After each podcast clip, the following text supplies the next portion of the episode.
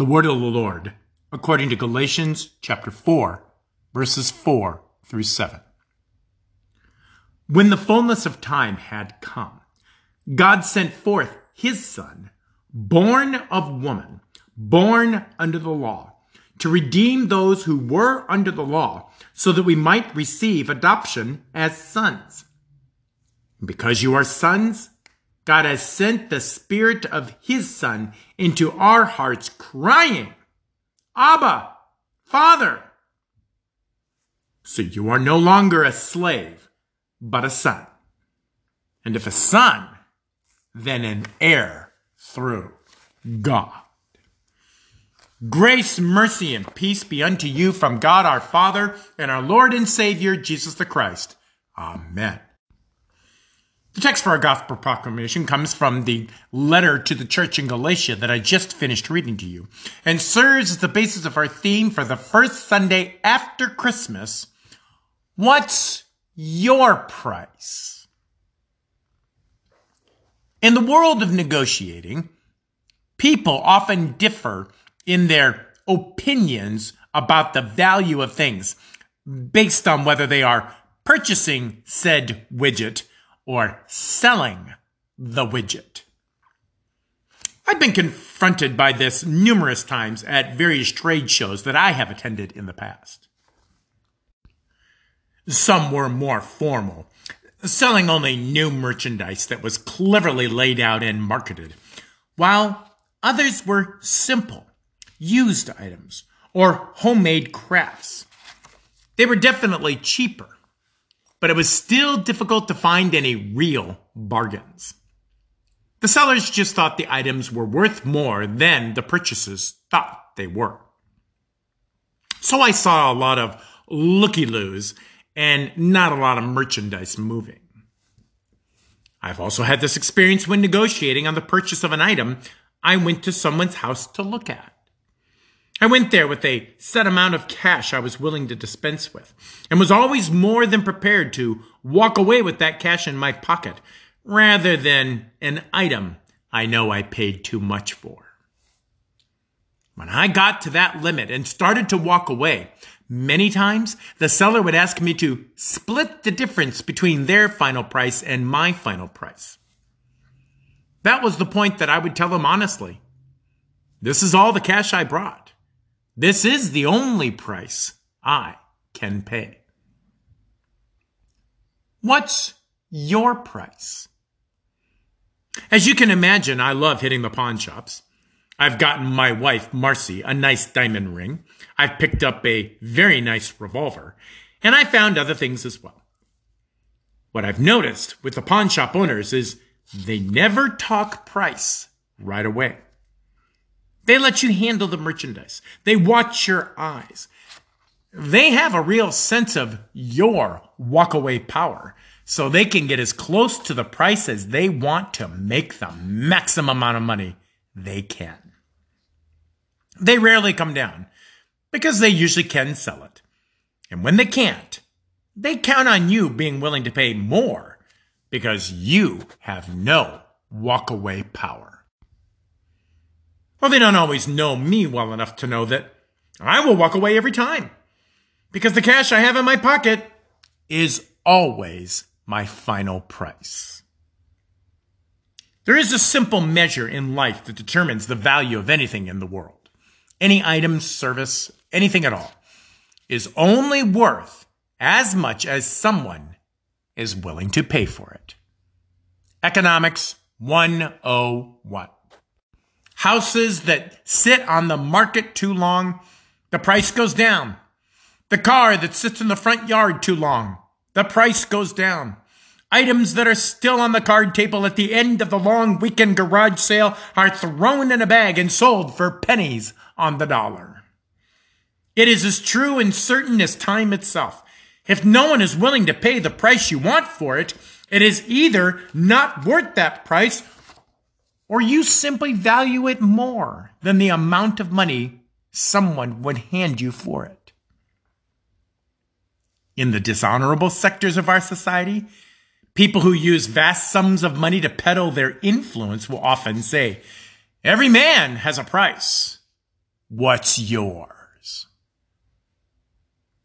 But what if we meant everyone is worth a price? What is yours? Sports figures are worth millions, and the amount of money they bring their team seems to justify their price. Doctors, lawyers, skilled professionals command hundreds of thousands, which tends to make a bit of a dent in the loans they took out to get those skills. Plumbers, craftsmen, electricians, and tradesmen command tens of thousands, but generally have much less debt, so they may have a higher net worth than those who paid more above. If you kidnap a pastor in Haiti, you can probably get him back for four or maybe $500. Ouch. I guess we're not worth that much.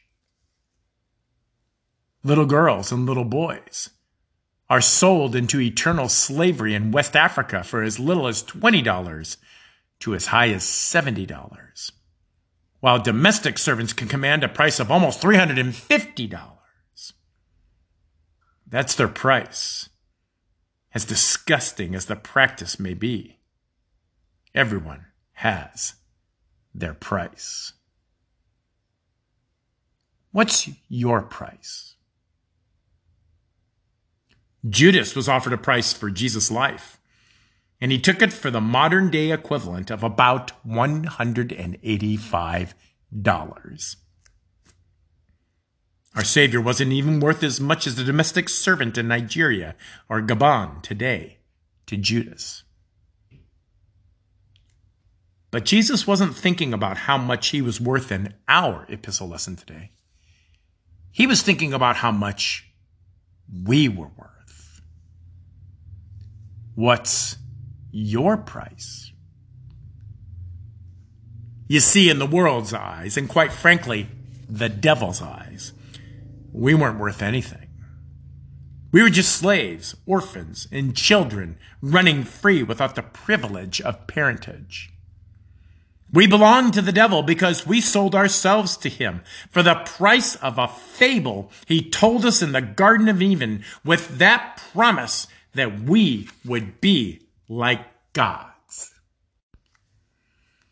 So he owned us for as little as the time it takes the swindler on the street to scam you out of a couple of bucks. Wow, were we cheap. But today's lesson tells us a different tale. Jesus saw his children taken away for nothing and knew the means for our redemption before we were even created. Jesus saw the devil brought down from his lofty heights for defrauding us from God. Jesus saw what it was going to take to purchase us back, and he knew the price before we ever had any idea of our worth. Jesus didn't see slaves, orphans, and children without the privilege of parentage. Jesus saw sons and daughters of the Most High. We just didn't know it yet. And until we saw his willingness to pay the price to ransom our lives with his life crucified on the cross, we would never see it either and live in our miserable existence to the delight of the devil forever. $20 to $70 is what some children were sold into slavery for. Sadly, some because their parents died and no one cared for them but the slave traders. Some because they were orphans and easy pickings for overwhelmed social agencies unable to keep track of their whereabouts. But some were snatched from loving parents that would pay their own lives just to save them from the demise of theirs. I don't know how much you think your life is worth right now. Maybe you are depressed beyond imagination because the holidays are over and they never really make you feel better anyway. And you're wondering if life is even worth living anymore. Maybe you're looking at your goals and they're so far away you can't imagine ever making it, wondering if you'll ever be worth what you want to be. Maybe you're making all the money anyone could ever want to make. But your life seems empty in spite of the accomplishments. And you're wondering if any of it really matters after all, after the house, cars, and kids' colleges paid for. Maybe you're saying to yourself right now, what am I really worth to anyone after all that? Maybe you sit alone every night and day and nobody calls. Nobody writes. And the only conclusion you can come up with is nobody cares. And you ask yourself, what can I possibly be worth? I love pawn shop TV shows. I know. Shocker. So many people come in with things that are worth nothing, trying to argue they're worth hundreds, if not thousands of dollars over their true value.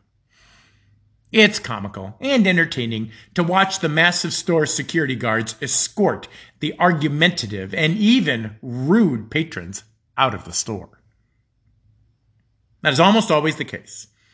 And it even got old after a few episodes. I thought to myself, don't these people know this pawn shop is broadcast nationally from their neighborhood? How do they not see where this is going if they get rude or, God forbid, even violent? So I watched this show for a couple of months and was just about ready to give up on it. When a young lady brought some of her late grandma's costume jewelry in. She was hoping to get just enough to pay for a few bills, but was not expecting much. She needed every penny. College was expensive. The loans were piling up, and she really didn't want to sell Grandma's house, even though it was falling into disrepair. She could not keep up with. As the store owner looked over the jewelry, she realized she had one garnet that was a real stone. So she crawled in a professional gemologist to examine it and determine its true value, thinking it could be over a thousand dollars. That's something. When the gemologist ran the test with his special machine, he determined that it was worth $50,000 for the single gem, enough to cover her college debt and the repairs on grandma's house. Now, what surprised me the most was the joy the pawn shop owners had at telling the girl what her grandma's costume jewelry was really worth. With tears flowing, they celebrated her good fortune with happiness all around. What was thought to be worth nothing was worth thousands and changed her family tree. I hope I'm not the first to tell you this. Christ has always cared, and Christ has always known you are worth everything even the very life of the King of the universe who laid it down to ransom your life with the price of his life in exchange for yours. So what's your price? What's a king worth? Okay. What's a king's king worth? Okay. What's the king of kings worth? Well, that's what you're worth. And to Jesus, you always will be. Amen. Now may that peace that surpasses all understanding guard your hearts and your minds in Christ Jesus always. Amen.